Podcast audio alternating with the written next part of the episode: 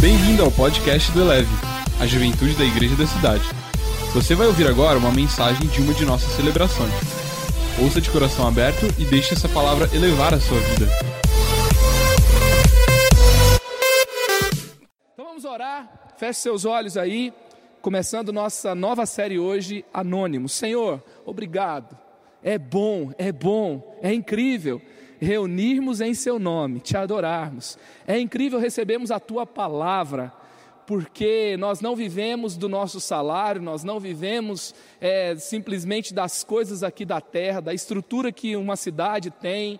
Ó Deus, nós não vivemos daquilo que é matéria, nós vivemos do pão do céu que nos alimenta, que é Cristo, que é Sua palavra. Jesus, que o Senhor Jesus seja revelado, seja formado, seja gerado em nós nesse tempo, Pai. Que assim como o Senhor não foi refém de busca por popularidade, mas viveu tudo a seu tempo e foi conhecido da forma que o teu plano perfeito estabeleceu, que assim também estabeleçamos as nossas vidas. Fala com cada um agora traga salvação, traga vida, traga esperança. Me usa aqui como sendo um instrumento apenas, sendo aquele que entrega uma mensagem que o Senhor já deu e que a glória seja tua, apesar de mim. Nós oramos em nome de Jesus. Amém. Amém. Salmo 16, versículo 3 diz assim: Quanto aos fiéis que há na terra, eles é que são os notáveis, em quem está todo o meu prazer. Qual que é o nome desse texto? Chama assim Alinhada do Céu. Entendeu? Você que é viciado em saber quem é o número um da parada. Se você gosta de esporte, você vai saber quem é o melhor jogador de basquete de todos os tempos. Se você é viciado em futebol, você vai saber qual que é o único time brasileiro tricampeão mundial. Você já sabe quem é.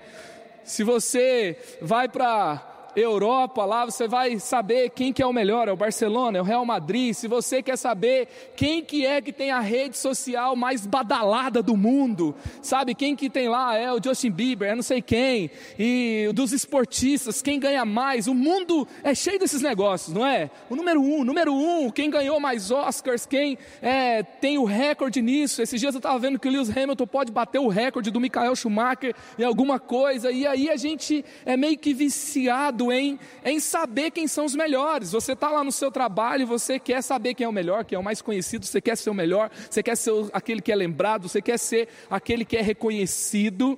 Mas o céu nos alinha aqui, ele fala: quanto aos fiéis que há na terra, eles é que são os famosos, eles é que são os conhecidos aqui no céu. Eles é que são os notáveis, eles que são os que brilham, os fiéis que há na terra. E a Bíblia fala: nele está, neles está todo o meu prazer. Nem sempre um famoso na terra é famoso no céu. Na verdade, tem muito famoso na terra que está devendo muito no céu. Não quer dizer que a gente tem um problema com quem é conhecido, tá?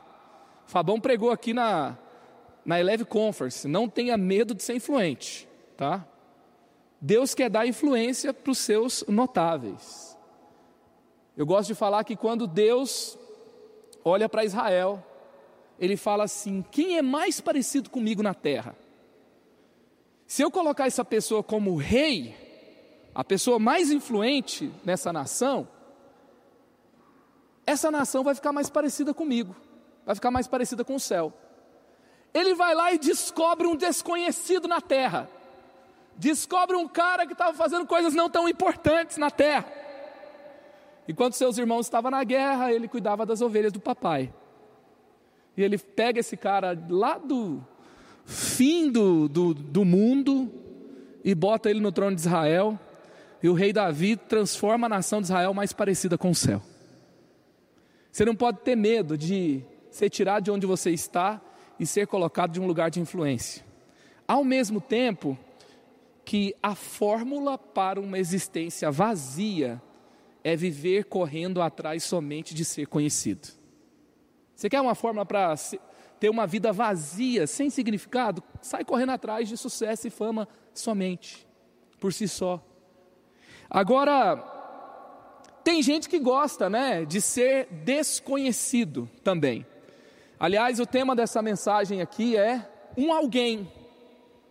X, anônimo, homem ou mulher de Deus. Se você acha que talvez não é nada, eu quero dizer para você, e nós vamos entender nessa mensagem, que ser conhecido como alguém de Deus, um homem de Deus, uma mulher de Deus é muita coisa tá? É muita coisa.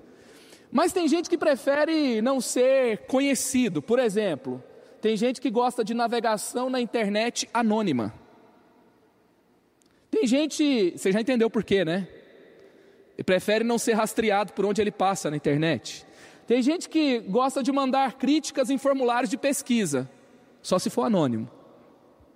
Se tiver que dizer quem ele é, ele prefere não colocar. Se você pegar um, um formulário de feedback, onde a pessoa tem que colocar o nome dele lá, ele prefere.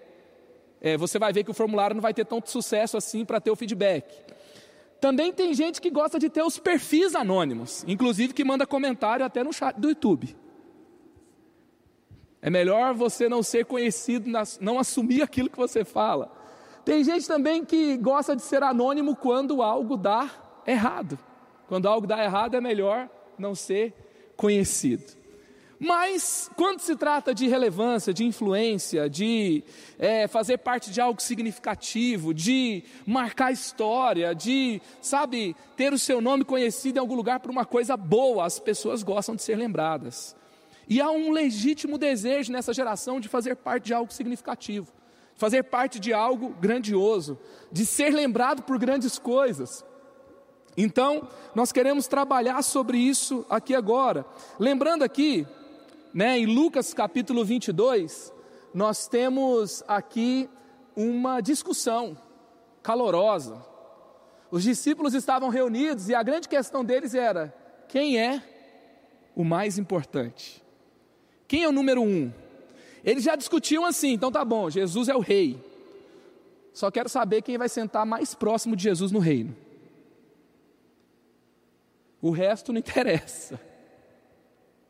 Eu acho que eles ficavam falando assim: não, eu sou maior porque quando Jesus estava na tempestade, o que teve coragem de andar com ele sobre as águas foi quem? Quem? Você ficou morrendo de medo. Você fica morrendo de medo e agora quer ser o mais importante? Aí já vinha outro e falava assim: não, não, não, peraí. Mas nas horas mais importantes, quem vocês mandavam para chegar perto de Jesus para descobrir quem trai? É aquele que reclina a cabeça no peito de Jesus, né? Aliás, esse costuma ser o discípulo que Jesus mais ama. E aí aquela discussão acontecendo, e o pau quebrando, e aquela discussão assim, que às vezes, assim, é, é, é muito atualizada, né? Os discípulos de Jesus estão discutindo até os dias de hoje.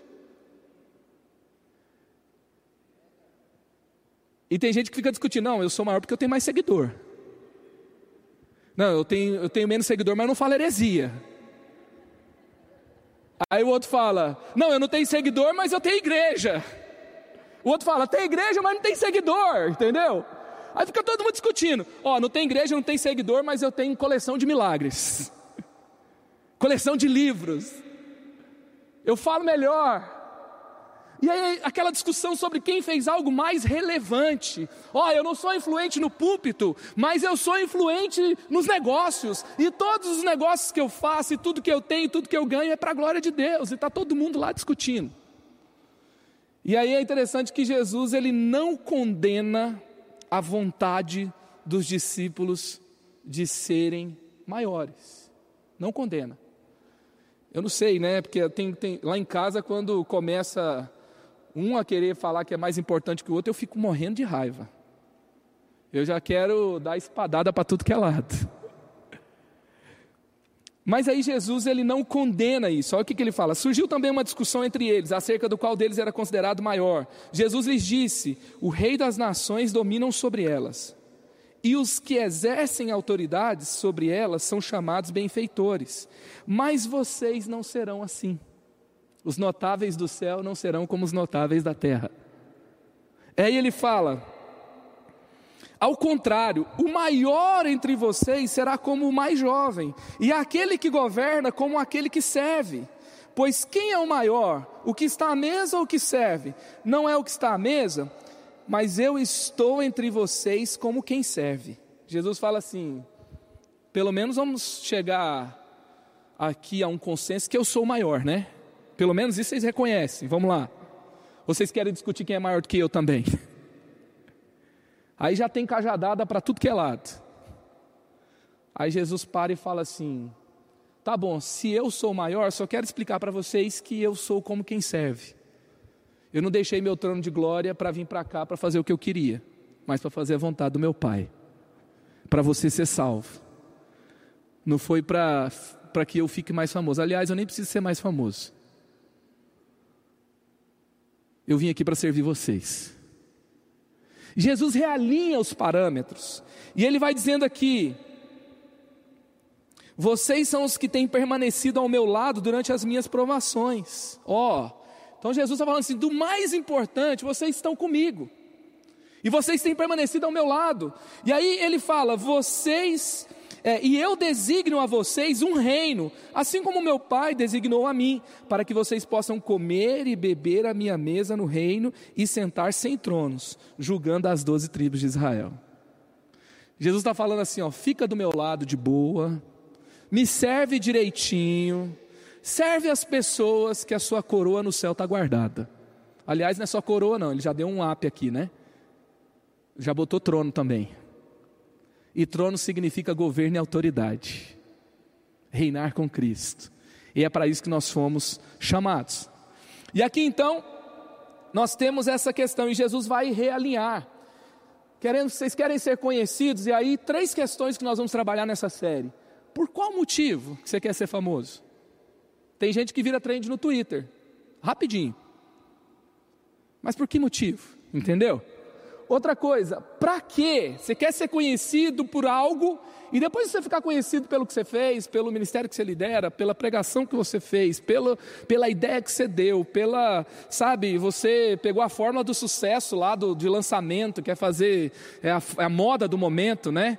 Fazer dinheiro em sete dias, não sei o que e tal. E aí, meu, meu milhãozinho aconteceu, minha ideia de negócio aconteceu, minha carreira de sucesso aconteceu, sei lá, aconteceu. E aí, agora, para quê?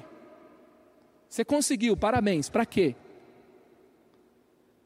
Aí depois, por quem? Você quer ser conhecido por quem? De onde que mais interessa ter aplauso nessa vida? Porque a gente volta àquela questão: popularidade é influência de fato?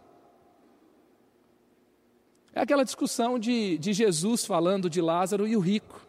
E aí ele fala assim: que o rico, por mais que ele tenha conquistado tudo na vida, ele não ia ter nem o prazer de desfrutar de tudo que ele tinha juntado, porque naquela noite já ia tocar a trombeta no céu. E por mais que ele dissesse assim: não, me dá mais um pouco de tempo, já era. Então, na verdade, Jesus vai realinhar o nosso propósito. Algumas pessoas não medem esforço na busca por popularidade. Alguns compram seguidores, outros fabricam views na Índia, né? Outros polemizam para ficar na mídia o tempo todo. Eu preciso inventar uma polêmica nova. E aí, se eu inventar uma polêmica nova, eu fico na mídia de novo.